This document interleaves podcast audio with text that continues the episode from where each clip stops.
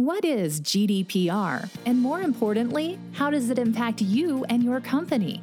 Join internationally known data privacy data protection expert Jonathan Armstrong and Tom Fox, the compliance evangelist, to learn more about the burgeoning world of data privacy and data protection. After listening to this episode, you'll walk away with a greater understanding of what this means for you and your organization. Life with GDPR is a production of the Compliance Podcast Network. This episode of Life After GDPR, Jonathan Armstrong and Tom Fox take a look at several European courts who have significantly reduced fines by data privacy, data protection regulators, what that means for the data privacy compliance professional going forward.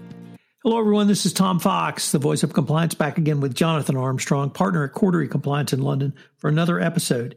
Today, we're going to take up the always topical, always difficult, but always uh, interesting a matter of subject access requests and some moves by the British government around this. Um, Jonathan, first of all, welcome back. Thanks very much, Tom. So, Jonathan, uh, Cordery Compliance has a uh, client alert on this subject. And I was wondering if you just might take us through uh, with a brief reminder of what a subject access request is, but how the ICO or other regulatory bodies are beginning to think through the abundance of requests themselves. I think the first thing to say is that subject access requests were already rising before the pandemic. And I think that rise has been supercharged since March time, particularly requests from employees who either have left the business or think they might be leaving the business. And as many organizations are undergoing uh, workforce reduction programs, then the number of subject access requests is increasing.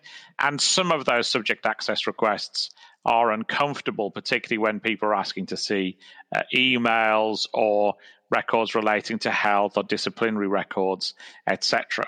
So, subject access request existed under the old pre GDPR legislation, but GDPR changed the regime slightly, and particularly to remove fees. So, any individual can make a request to an organization to say effectively, do you have data on me?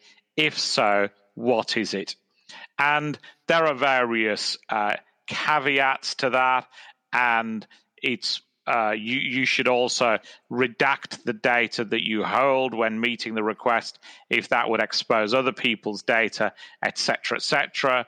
But subject access requests are pretty hard to comply with in many cases. You usually only have a month to respond.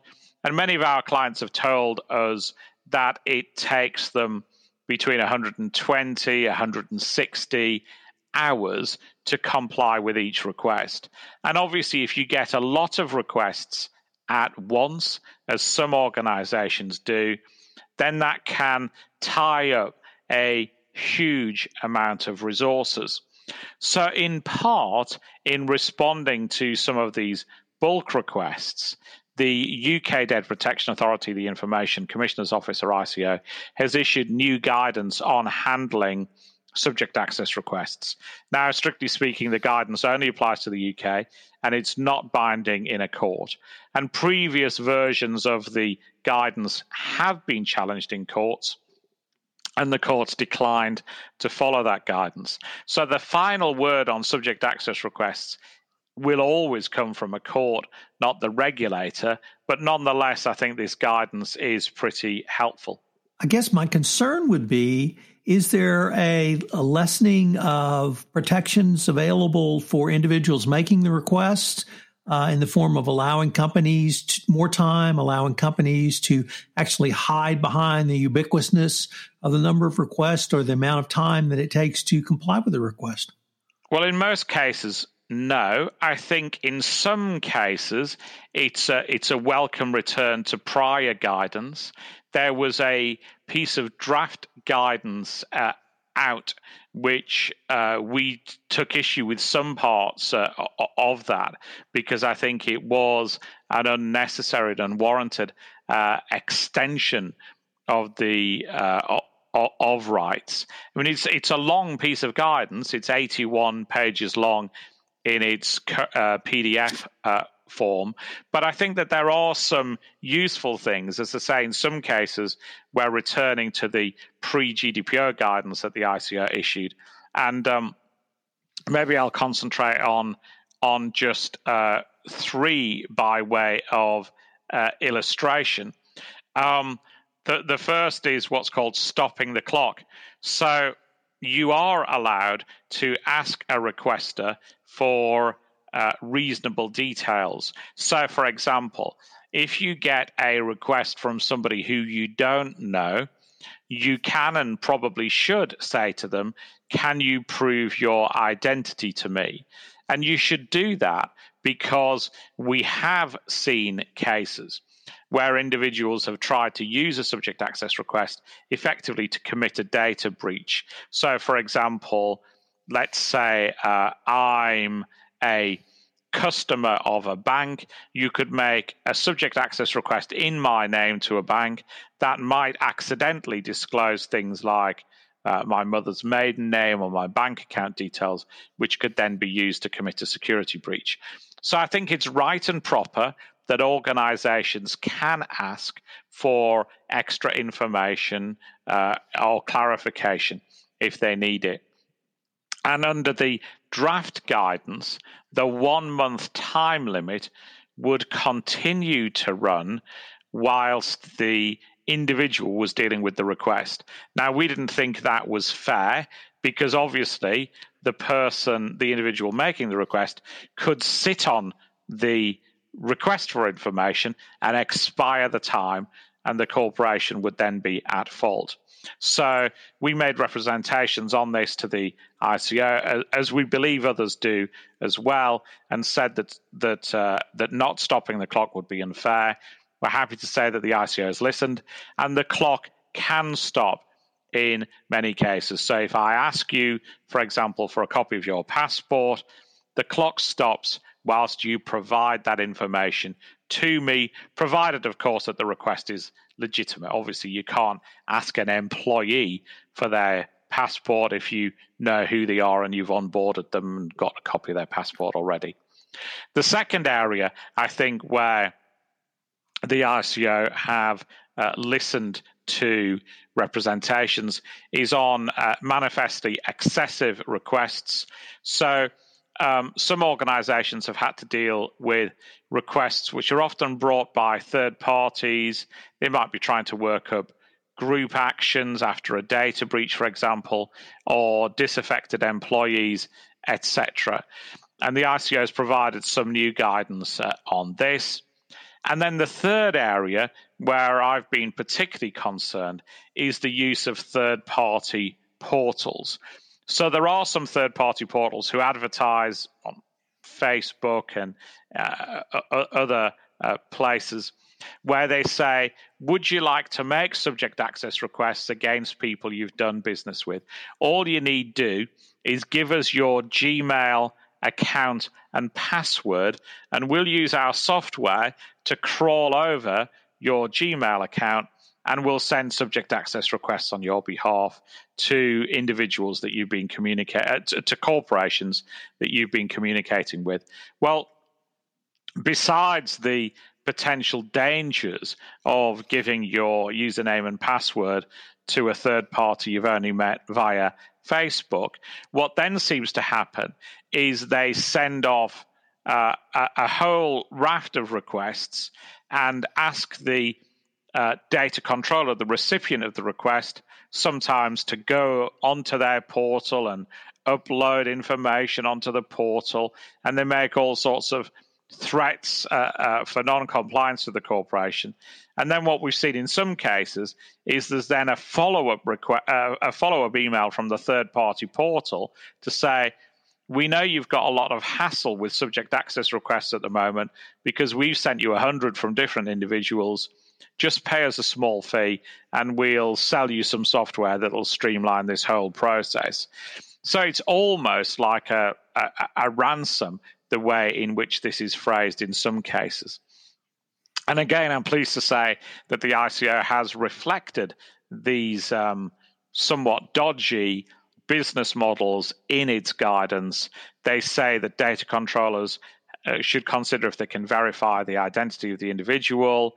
They should be satisfied that the third party portal is acting uh, with the authority and on behalf of the individual, and uh, uh see if they're able to view the uh, subject access request without having to take proactive steps, such as paying a fee or signing up to a service that the portal operates.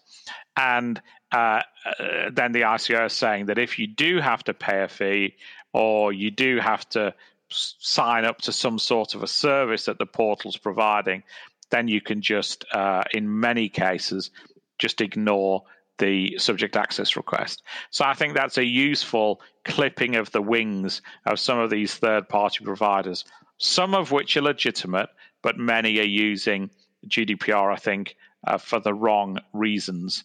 Um, so, uh, in many respects, I think welcome guidance, but as I say, it is uh, it is long and it isn't um, uh, necessarily super user friendly in some places. And as I said, there's that big caveat, of course, that um, that the uh, guidance could be overturned by the court.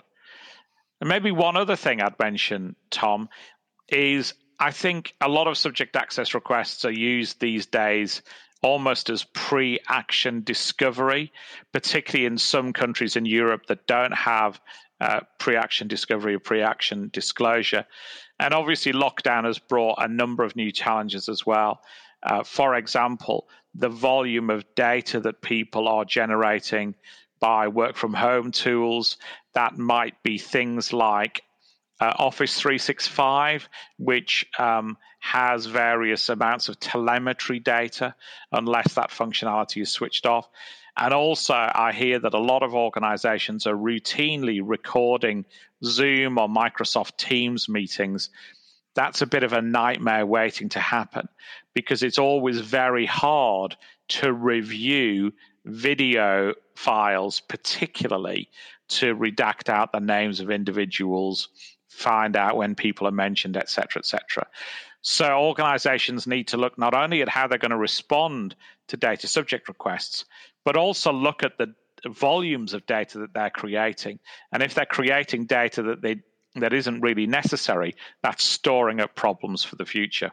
Jonathan, I was wondering if the ICO uh, guidance uh, speaks to data controllers who might be involved in or engaged in big data, and how that, um, what suggestions they would have to maintain your uh, GDPR legal requirements on accountability and documentation. Yeah, I think there are going to be problems with with uh, big data, particularly with AI related stuff, and obviously. Um, GDPR still applies to that if it's personal data at all. A, a, lot of the issues that people have is by failing to understand the difference between anonymized and pseudonymized data. So if I strip your name off a piece of data, um, but let's say I say, um, the Houston lawyer that I talk to a lot about GDPR, that's still personal data. It's what's called pseudonymized, not anonymized. People can work out who it is, you know, by checking onto the um, podcast page and working out that we talk regularly and you're based in Houston.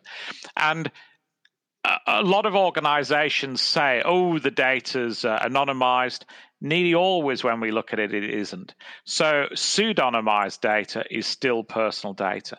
And that's obviously an issue with things like AI, things like uh, CCTV footage, things like predicting behaviors that will still be personal data if an individual is identified or identifiable.